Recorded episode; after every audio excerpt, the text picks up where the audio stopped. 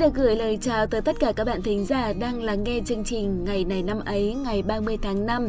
Cảm ơn các bạn vì đã luôn lựa chọn lắng nghe chương trình của chúng mình. Chúc các bạn có một ngày thật tốt lành. Trước khi đến với nội dung chính của chương trình ngày hôm nay, mình xin chia sẻ với các bạn một câu chuyện. Các bạn nghĩ sao khi có một người phụ nữ đã 71 tuổi nhưng đã vừa bảo vệ thành công luận văn thạc sĩ? Chắc chắn là rất ngưỡng mộ đúng không ạ? Vâng, và người đang được mình nhắc đến chính là cụ bà Phạm Kim Hoàng, sinh năm 1951, ngụ tại huyện Cai Lậy, tỉnh Tiền Giang. Bà đã vừa bảo vệ thành công luận văn thạc sĩ quản trị kinh doanh với đề tài Sự hài lòng của du khách nội địa đến với làng cổ Đồng Hòa Hiệp, tỉnh Tiền Giang tại trường đại học Văn Hiến và đạt được 7,4 điểm. Để có được ngày bảo vệ luận văn, dòng dã trong suốt 4 năm trời, mỗi lần đi học thì bà phải đi trên dưới 200 km từ Tiền Giang lên thành phố Hồ Chí Minh và qua 6 tuyến xe buýt. Bà không biết đi xe máy nên là toàn bộ việc đi lại đều phải bằng xe buýt và xe ôm. Luận văn thạc sĩ bảo vệ thành công của bà đã lưu dấu 4 năm ngược xuôi với quãng đường chục ngàn cây số. Bà Hoàng chia sẻ rằng bà vốn là một giáo viên dạy văn, lại lớn tuổi nên học kinh tế với bà lúc đầu là một điều rất khó khăn. Đó không chỉ là những khái niệm kiến thức chuyên ngành mà còn cả việc tính toán, nhớ công thức, rồi cả việc chèn hình ảnh, biểu đồ vào trong luận văn. Thế nhưng bà đã tìm ra cách của riêng mình để có thể khắc phục vấn đề đó. Hiện tại thì bà còn đang tích cực học tiếng Anh trên mạng. Bà nói là có tuổi nên học hoài mà khả năng không tăng được bao nhiêu. Nhưng mà không sao, bà nói là còn học thì còn vui, còn học là còn hạnh phúc, còn thấy mình không là gánh nặng. Bà Hoàng quả là một tấm gương để tất cả những người trẻ của chúng ta học tập đúng không ạ? Bà đã không ngại khó khăn vất vả để có thể chinh phục ước mơ của mình. Bà đã truyền cảm hứng cho mọi người, nói với họ rằng hãy mạnh mẽ và quyết tâm để thực hiện những gì mình mong muốn. Thực sự, không bao giờ là quá muộn để chúng ta mơ ước, để học tập, lao động và cống hiến cho xã hội. Còn bây giờ, hãy cùng với chúng mình khám phá những nội dung tiếp theo của chương trình ngày hôm nay. Các bạn thân mến, ngày 30 tháng 5 là ngày thứ 150 trong năm. Xin được gửi lời chúc mừng sinh nhật tới tất cả các bạn thính giả có sinh nhật trong ngày hôm nay. Chúc các bạn sẽ có một ngày thật vui vẻ, đáng nhớ bên cạnh những người thân yêu của mình. Sẽ chẳng có điều gì tuyệt vời hơn khi mà chúng ta cảm nhận được rằng chúng ta luôn được mọi người xung quanh yêu thương và quan tâm đúng không nào? Sẽ thật đáng sợ khi mà có cảm giác ta chỉ có một mình. Chúc các bạn sang tuổi mới sẽ sống thật hạnh phúc, nhận được thật nhiều tình yêu thương từ những người xung quanh và cũng lan tỏa tình yêu thương tới tất cả mọi người. Cũng chúc cho tất cả những dự định trong công việc của các bạn sẽ trở thành hiện thực.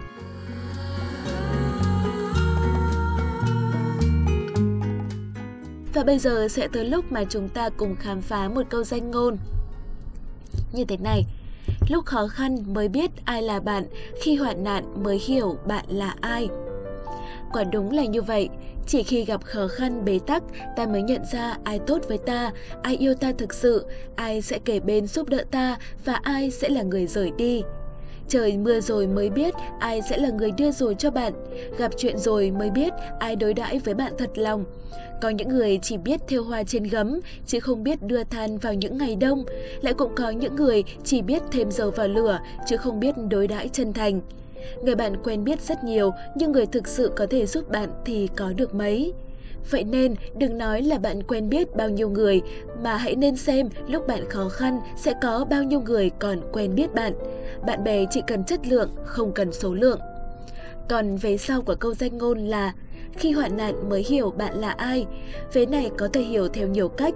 Khi hoạn nạn mới hiểu bạn là ai trong lòng những người khác, là bạn bè, là người yêu, là gia đình hay đơn giản chỉ là những người ngoài xã hội. Quả thực, những sự khó khăn trong cuộc sống này giúp ta nhận ra được rất nhiều điều. Hoặc ta có thể hiểu theo một cách khác, là khi hoạn nạn mới biết bản thân mình có thể làm những gì, có thể trở thành người như thế nào. Những điều đó khi hạnh phúc, khi sung túc thì bạn khó có thể nhận ra. Năng lực và cảm xúc sẽ được phát huy tối đa nhất khi ta gặp những khó khăn. Bởi vậy, đừng bao giờ căm ghét những khó khăn, bởi chính những khó khăn đó đôi khi cũng giúp ích cho chính bạn. Phần cuối của chương trình ngày hôm nay, xin mời các bạn sẽ cùng với chúng mình tìm hiểu xem ngày hôm nay của những năm về trước đã có những sự kiện quan trọng nào.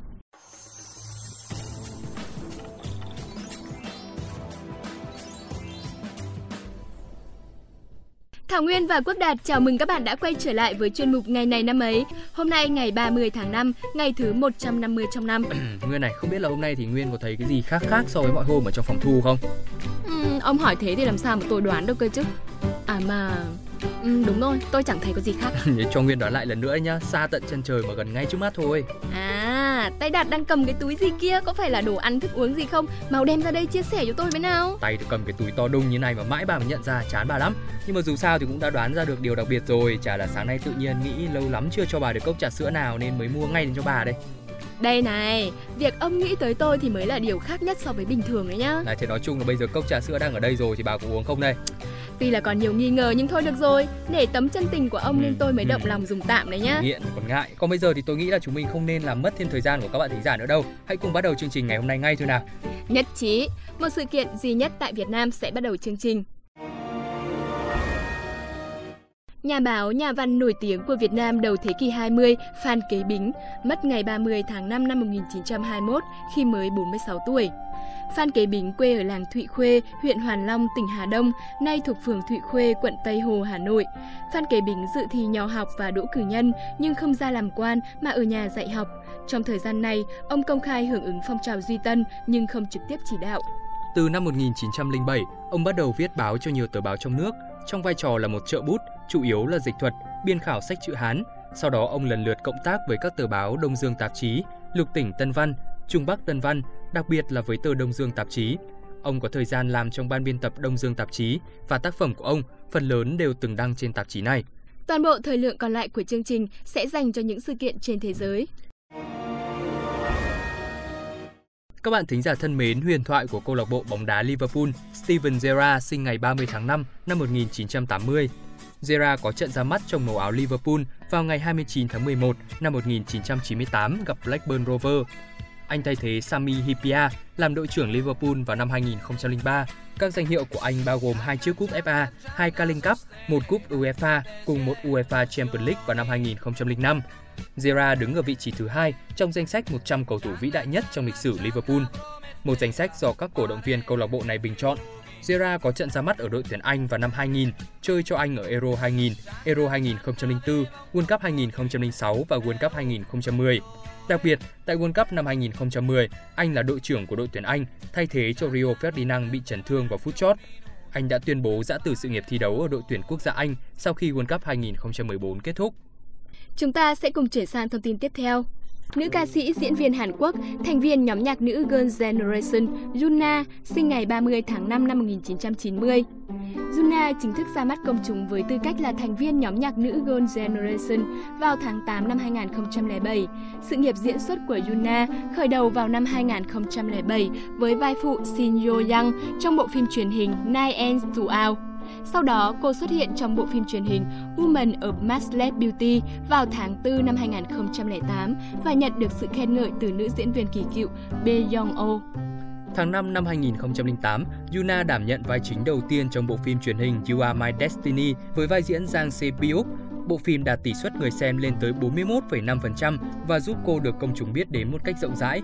Với vai diễn này, cô đã giành chiến thắng ở hạng mục nữ diễn viên mới xuất sắc nhất tại 2 lễ trao giải KBS Drama Awards lần thứ 2 và Baek Sang Art Awards lần thứ 45.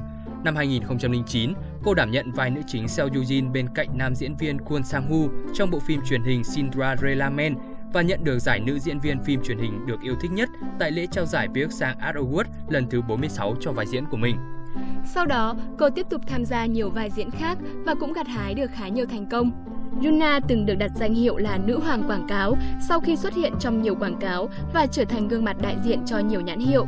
Năm 2012, cô xuất hiện trong ít nhất 20 phim quảng cáo và xếp thứ 5 trong số những người nổi tiếng tham gia nhiều quảng cáo nhất.